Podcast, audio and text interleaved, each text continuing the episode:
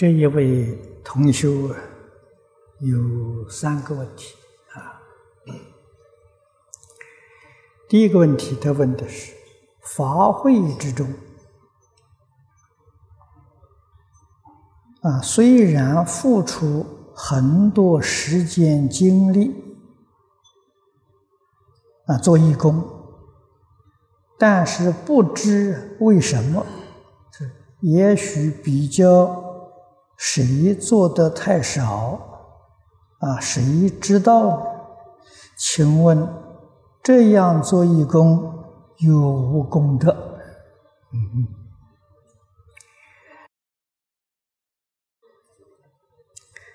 呃，昨天呢，好像哦，不是昨天，是我们今天早晨在这个呃早餐开始的时候。讲到。啊，功德与福德。啊，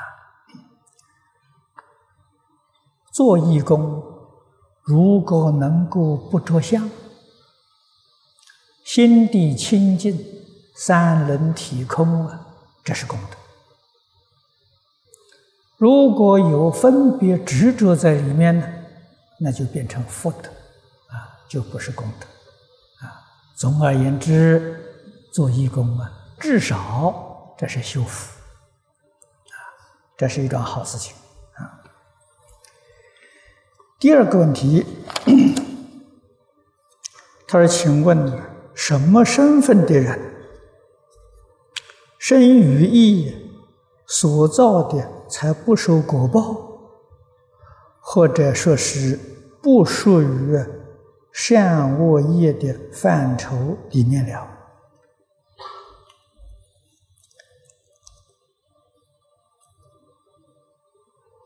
你问的很好啊！你问什么样的人啊？生于意所造的不受果报，那是诸佛菩萨到这个世间来应化的。他所造作的没有果报，什么原因呢？因为他没有心，也就是他没有念头，他没有妄想分别执着。啊，这个就是佛门里面常讲的“作而无作，无作而作”。啊，做是在思想上跟我们一般凡夫一样在做。生于一代在做，啊，无作是什么呢？他从来没有起心动念过，啊，决定没有妄想分别执着，啊，这种人就不受果报，啊，你要问他什么身份，决定是化身大师，啊，十法界里面的声闻缘觉菩萨佛。十法界里面的佛都不行，都做不到。啊，为什么呢？他还是用的实，啊，没有能转实成智。这个道理要懂。啊，未证得化身之前所做的。都有果报啊！只是这个开悟的人跟我们凡夫不一样啊！这个开悟是什么讲？四圣法界跟六道凡夫不一样。六道凡夫受报，不知道前面的业因。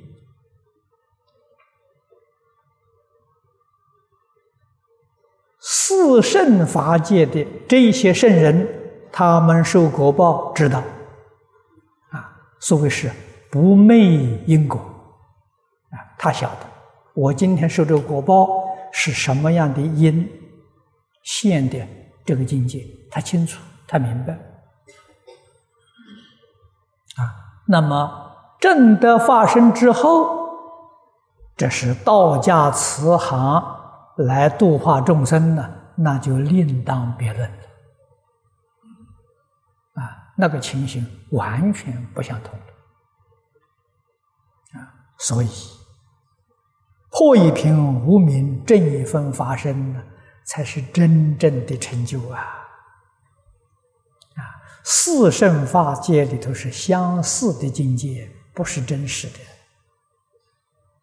啊，那么由此可知，修行正果确实是相当不容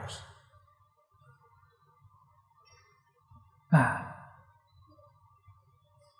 你能明白这个道理，你才晓得念佛求生净土之可贵啊，那是真实功德，不可思议啊！所以诸位要晓得，念佛求生净土啊，是属于真实功德啊。呃，第三。他说：“成圆满佛果之后，是否不再意念不觉而起无明？这个问题是否有真实说与方便说之分？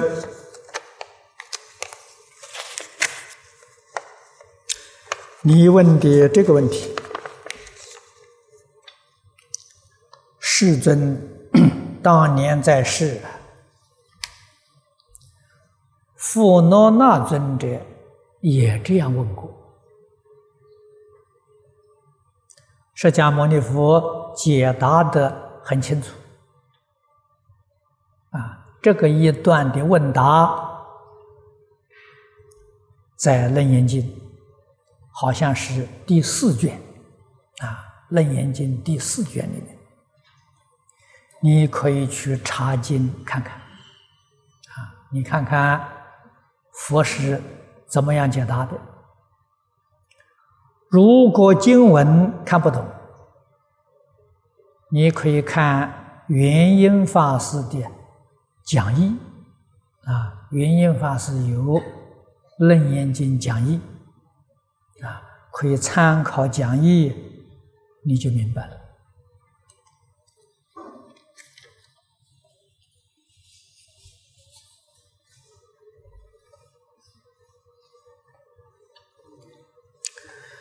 这是一位北京同学，他问的有五个问题。第一个问题：家中只有自己修行，现前如何修因，临终才能达到不受百步自在往生？这个问的好啊！啊。修行人应当有这样的志向啊！我们看到过去有许多功夫得力的人，临命终时预知时至啊，自在往生呐。而近代也有，可见的这个事情是真的，不是假的。啊，我们要知道怎样修法，可以仔细观察那一些成就的人，啊，他们修行那个样子，很值得我们做参考。在我们记忆、印象最深刻的有几位：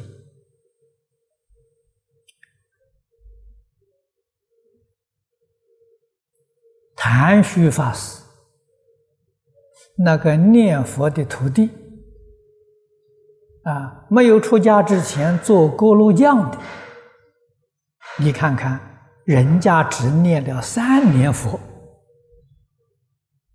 啊，站着走的，啊，走了以后还站了三天，等他师傅替他办后事，这是真有功夫啊！这个人一生是做苦力，不认识字，没有念过书，啊，因为生活太苦了，找到他小时候的玩伴，地贤法师是他小时候的朋友，在一块玩的，都是生长在乡下的。啊，他出家啊，做了师傅了，啊，就好不容易找到他，跟他出家，啊，知道这个人间太苦了，啊，老和尚看到他不认识字，人又很笨，啊，早晚两堂功课都学不会，啊，所以寺院道场他不能住啊，他住了会生烦恼啊。给他剃了头，啊，叫他也不要去受戒，啊，也不要学经教，啊，也不必去学金灿法师，到宁波乡下找一个小庙，没有人住的，啊，叫他去住，啊，住在那个地方，只教他一句“南无阿弥陀佛”，就教这么一句。他说：“你呀，老实念，啊，念累了呢，你就休息，休息好了接着念，啊，将来准有好处。啊，他也不知道什么好处。这个人能成就，老实听话，啊，住在这个小庙之后，地老法师。”啊，他有声望，啊，他也有有道行，信徒很多，就附近找几个信徒照顾他，啊，护持他，啊，给他送米，啊，送一点油盐，啊，照顾他的生活，啊，他就这一门深入啊，一天到晚就念南无阿弥陀佛了。念累了休息，休息好了再念呢。念上三年，他成功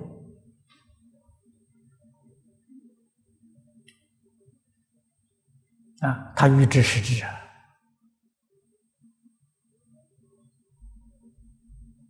啊，在小庙里面有一个护法，是个老太婆啊，替他烧饭，烧两顿饭啊，中午晚上。早饭他自己去做啊！这一天，他离开小庙，到城里面去看看他的亲戚朋友啊。回来之后，给这个护法的老太太说：“他说明天呢，你不要来替我烧饭。”啊，这个老太太心里一想呢，这个师傅通常都不出门的，昨天出了一下门，可能是有朋友请他吃饭，那明天不要我来烧饭。啊，到第二天快到中午的时候，他不放心，还到庙里去看看，啊，结果看到师傅站在那个地方，叫他也不应，啊，走到面前仔细一看呢，死了。站着死的啊！赶紧找别的护法商量，给关宗寺地老法师报信啊！那个时候没有交通工具啊，走路啊，走过去再走回来三天，他站了三天啊！人家为什么能成功呢？没有妄想，没有杂念。一心称念阿弥陀佛了，三年就成功了，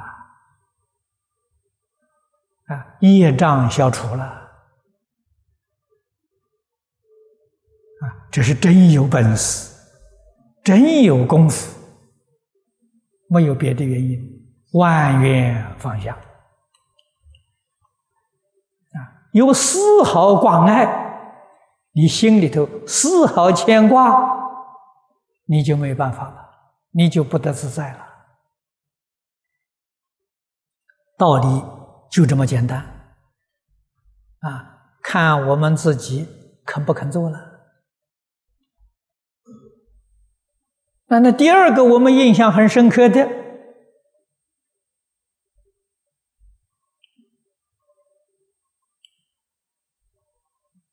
哈尔滨极乐寺的修武法师。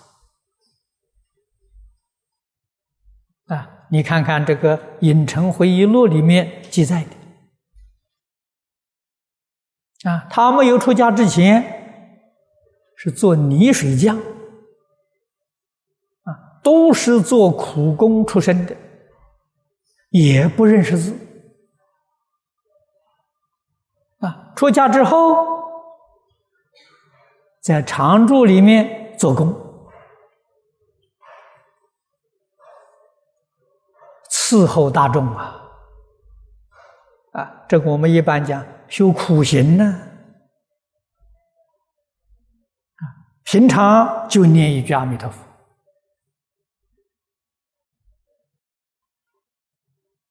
啊，谭旭法师在北方建了几个寺庙。啊，哈尔滨极乐寺也是他老人家创建的。啊，寺庙建成之后，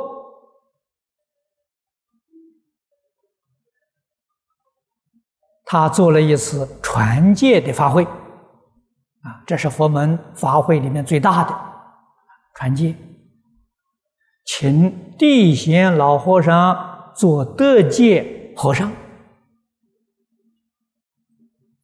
传戒需要人手帮忙啊，啊，到处啊找人。这个修武法师来了，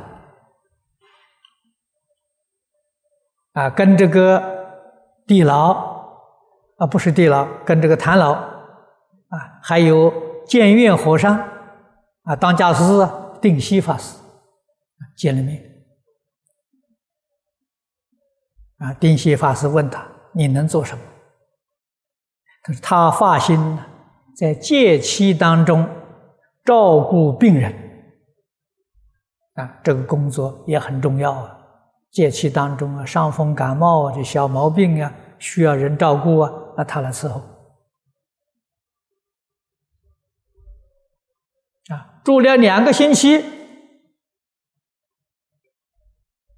啊，他又去找。谭老，啊，定西法师也在旁边，他向谭老告假，他说他要走了。谭老非常有心修养，很慈悲，啊，你有事情走啊，他呃不责怪。定西法师在旁边听了就沉不住气了，你发心到这个地方来。啊，照顾病人才两个星期啊，传戒嘛，大概才两个月的样子嘛。最低限度要到戒期圆满，你才能走啊！你怎么这么没有耐心呢？责备他，结果他就说了：“他说我不是到别的地方去，他说我要往生到极乐世界去。”这两位老和尚看到啊，哦，这紧张了，这个不是。不是普通事情了，就问他哪一天去啊？他说大概不出半个月。啊，这预先来告假，不出半个月。啊，而且请求定西法师给他准备两百斤劈柴，就是柴火，啊，准备往生之后火化用。啊，这常住都答应他了。到了第二天呢，他又找老和尚，我说什么事啊？这老法师，我今天就要走了，啊，所以赶紧给他在寺庙后面找一个房子，啊，临时搭一个铺，啊，他盘腿坐在上面，他就跟这个呃定西法师说，啊，能不能找几位法师啊，啊，帮我助助念呢，送送我，啊，当然。欢喜的人很多啊，许多人帮助他做念啊。那么在做念的时候，这做念的人向他说：“啊，他说从前啊，这些往生的人呢，都做几首诗，做几首偈，留给后人做纪念呢。”他说：“修无师啊。”你也应该给我们做一点纪念的啊！修无子就说：“他说我没念过书啊，不认识字啊，啊，我也不会作诗，也不会作记啊。但是他最后说了一句老实话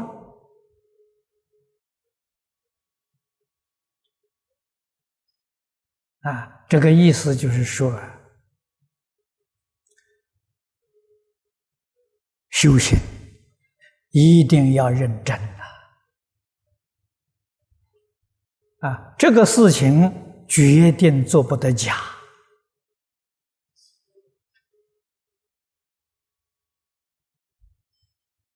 啊。那么这几句话的开始，虽然言语很简单，大家听了呢也觉得很有受用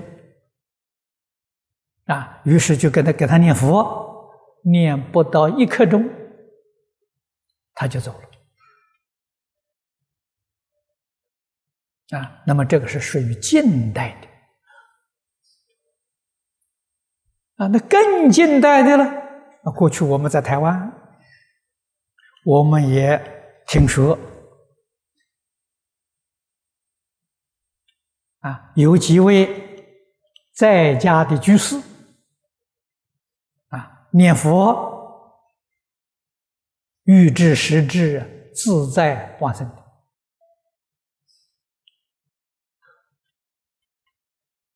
啊！大概在三十年前啊，我有一次在佛光山，佛光山举办了大专佛学讲座啊，我参加了啊，晚上月光很好。啊，我们在这个呃呃放生池旁边呢赏月，有不少同学，十几位同学跟到我在一起，啊，我们坐在那里讨论佛法，啊，没有多久呢，有一个工人走到我们这个圈圈子里头来，啊，佛光山的工程很多。啊，所以他有长工，常年雇佣的。这个工人呢，跟我们讲了个故事。啊，在当时，他告诉我，就在前年，那时间隔得很近。啊，他们乡下，啊，他是住在将军乡，乡下有一位老太太。啊，这个老太太。心地非常善良，慈悲欢喜帮助别人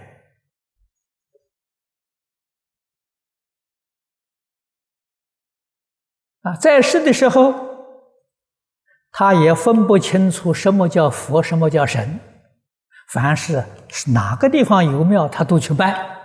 啊，就烧香拜佛拜神。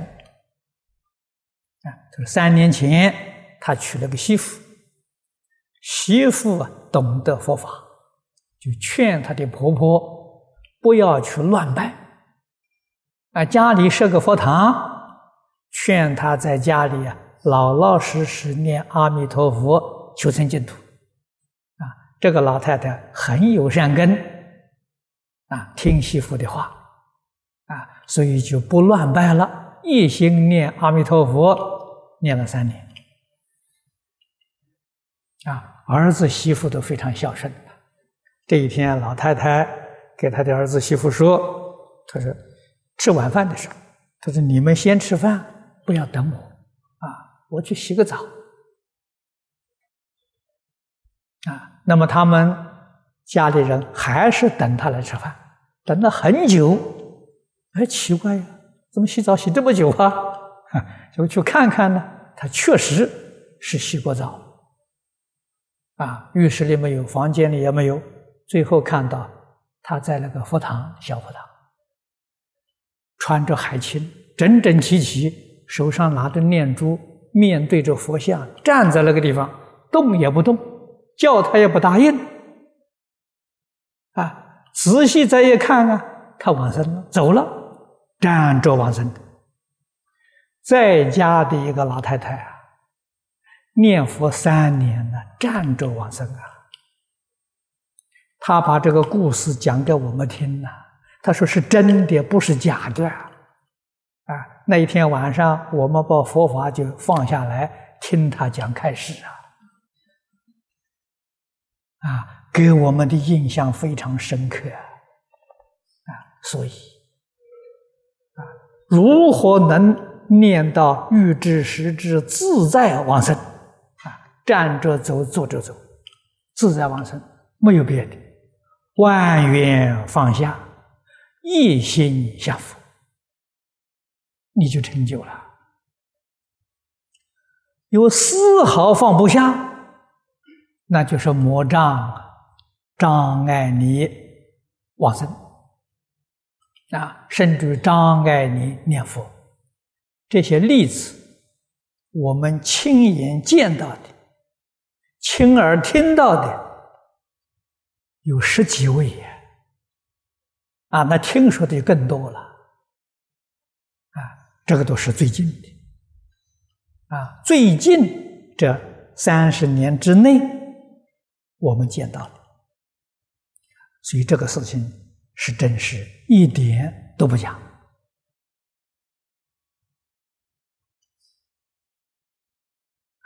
有志于一生成就啊，不能说。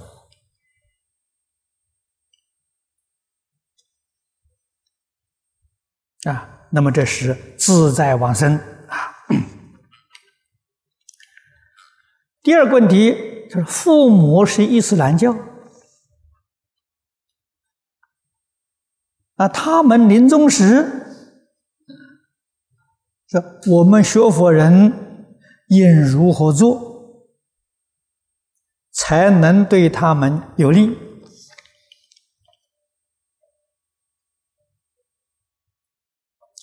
伊斯兰教也不错。如果他是虔诚的伊斯兰的信徒，临终的时候啊，要请伊斯兰的传教士啊，他们称阿訇啊，请他们来依照他们教的这个规矩去送终，这样好。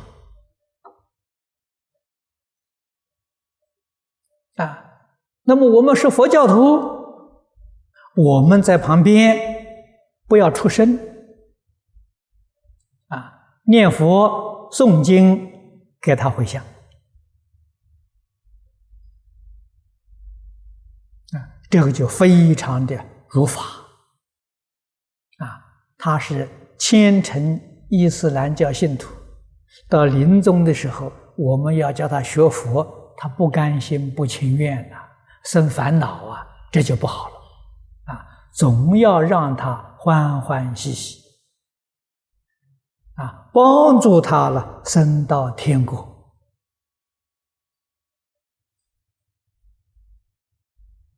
这个做法就对了啊！宗教与宗教之间没有冲突啊，能够和睦相处。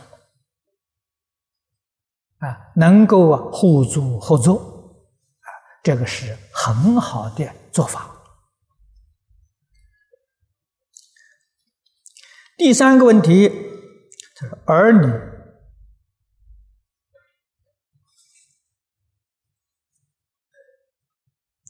是现代派的意识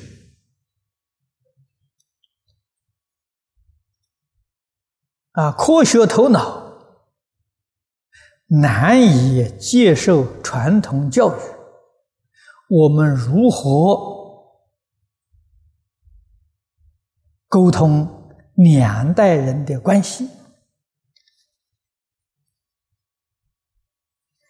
这个的确是严肃的问题。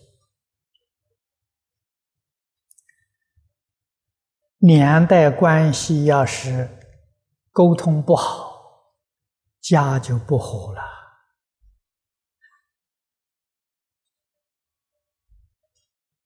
啊，要把这个关系做好，这个里头需要恩德，需要智慧。啊，所谓恩德，真诚的爱心。啊，因为。这一个世纪，尤其是过去的半个世纪，中国赖以维系社会安全的儒家教育啊，完全被废弃了。啊，像我这样的年龄，真正接受到儒家的教育，大概只有两年的时间了。啊，七八岁的时候，啊，十岁以后啊，好像都没有了。没有人再提起过。啊，小时候这个两年呢，印象确实非常的深刻。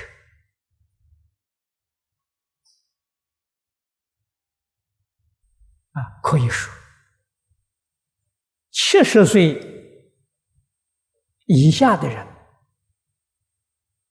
对儒家教育非常淡薄了。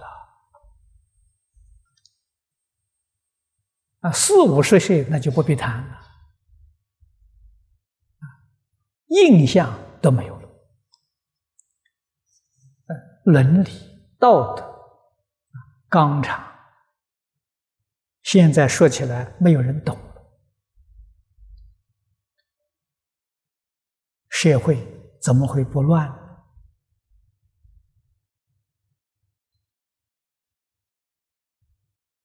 古人所谓是家不像家，国不像国。今天整个社会的动乱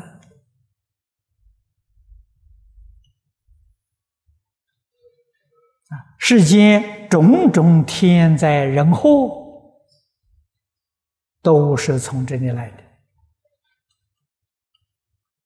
所以，伦理道德的教育非常重要啊。那么，在今天怎么？来落实啊！印光大师教给我们这个方法最好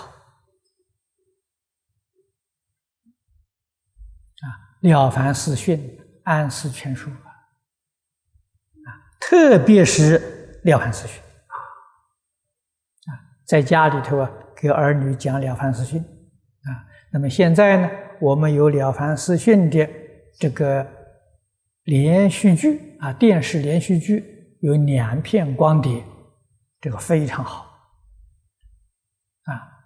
一定啊要重复再重复的看啊，看个一遍、两遍、三遍、十遍、二十遍没有用处，没有效果。要把它当做功课来看啊，每一天看一遍，连续不断的看一年。每一天看了之后，家人在一起来讨论，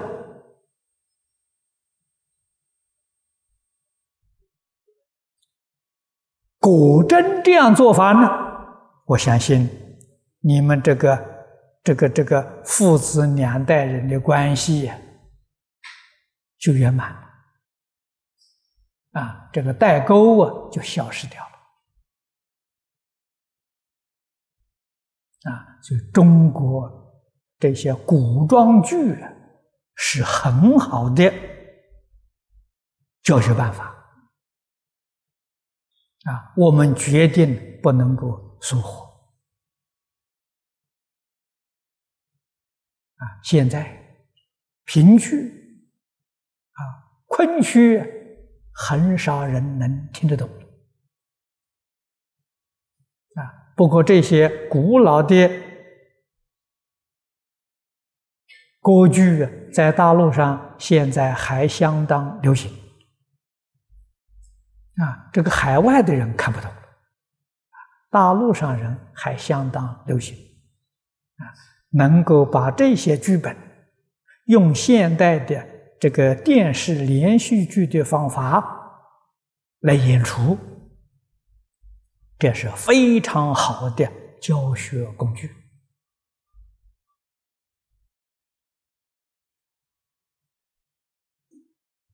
啊，用这个方法。你这个呃，这个现代的儿女啊，我相信能接受啊，不妨呢试试看啊。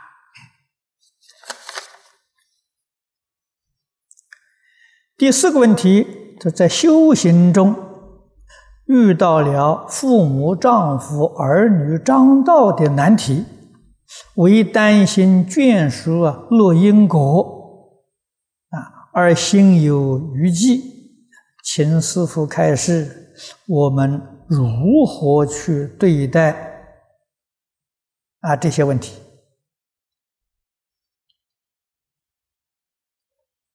如果你能够如理如法的修行，我相信你的家人不会障碍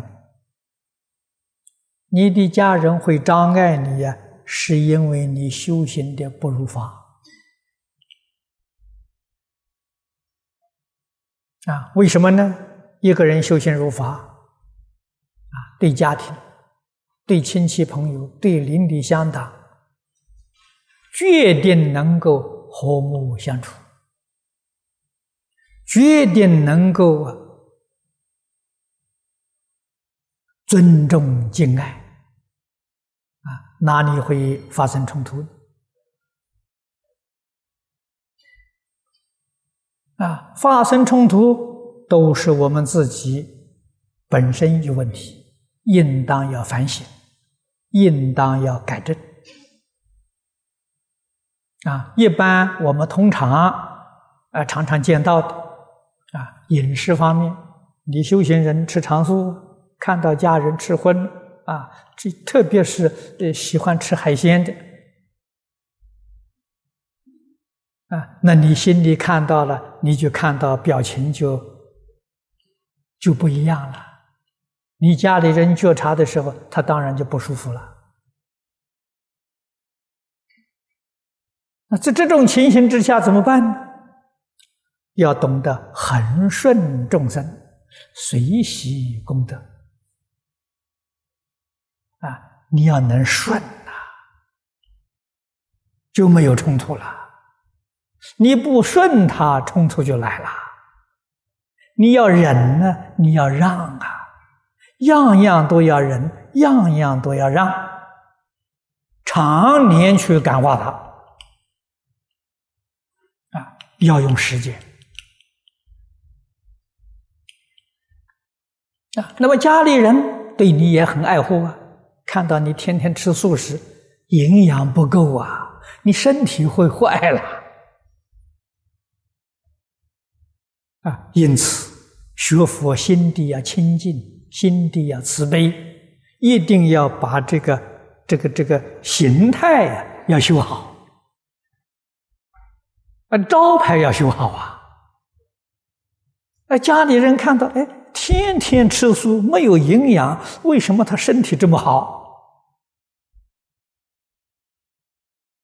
啊，你必须要做一个好榜样，要把修行的成果拿出来给他看，他就相信，啊，他就明了了。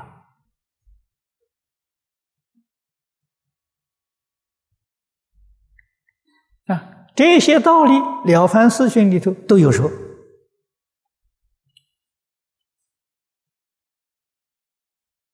啊，确确实实啊，中年以上啊，素食是健康长寿之道啊。哎，佛他不要学啊，健康长寿他要啊，哎，他不要短命啊。哎，所以要知道，我们这种生活方式是健康长寿的方式啊，慢慢的去教导他，去影响他。啊决定不要有冲突，啊，一定要随顺家亲眷属，你才能度化他们，啊，这个问题就能够解决。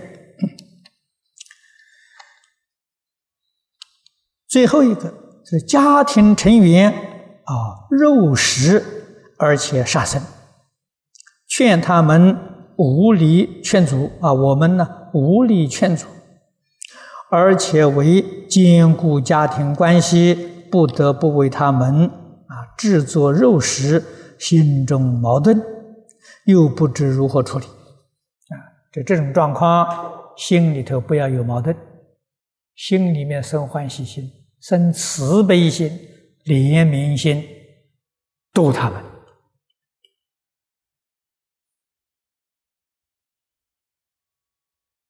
啊。我们心里头要生烦恼、生矛盾我们自己错了，我们这个这个结没有解开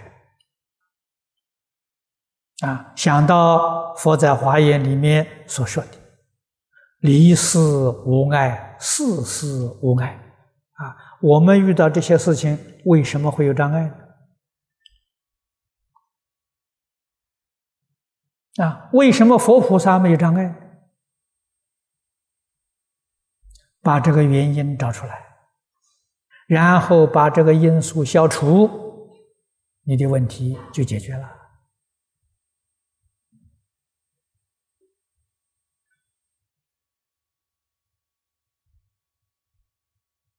啊，一定要做出成绩给你家人看。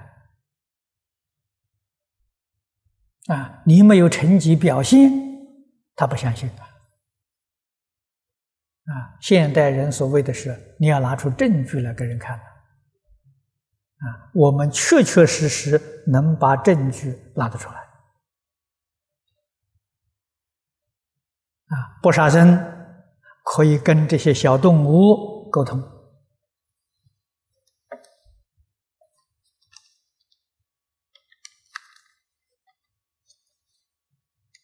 啊，不杀生。决定得健康长寿，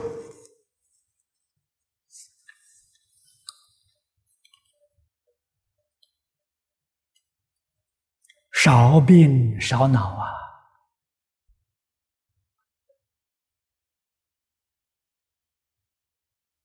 啊，最明显的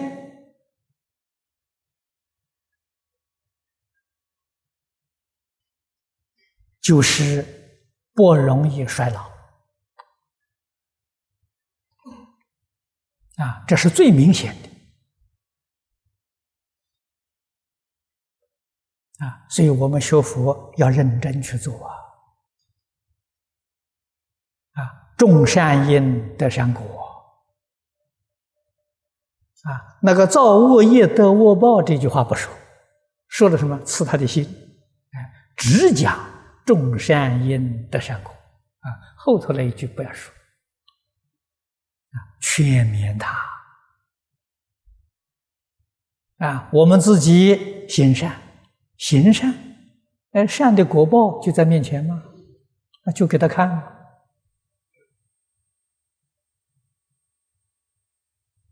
一年两年看不出来啊，时间太短了。到五年、十年，哦，就很明显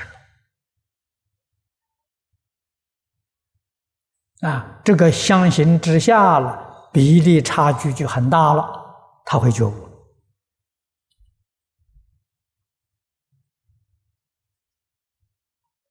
啊，我学佛的时候，那是二十几岁啊，我们的同学，啊，还有老师。啊，同事、长官啊都看到我怪怪的，啊，这个被佛迷了，啊，这个工作不要了，去出家去了，啊，都说我迷信啊，啊，过了十年二十年之后再见面呢，哎，你对了，他觉悟了嘛？啊，为什么呢？看看他老了，我没有老啊！啊，他为什么老了呢？天天花天酒地呀！呃，我不老啊，天天吃青菜豆腐啊！十年二十年之后，他才晓得啊，你这个是对的。啊，你这个生活方式是正确的，啊，所以我们度一个人回头，是是很快的，几天几个月也做不到的，啊，总的要有十年二十年，哎，让他回头，啊，所以要有耐心，没有耐心怎么能成功呢？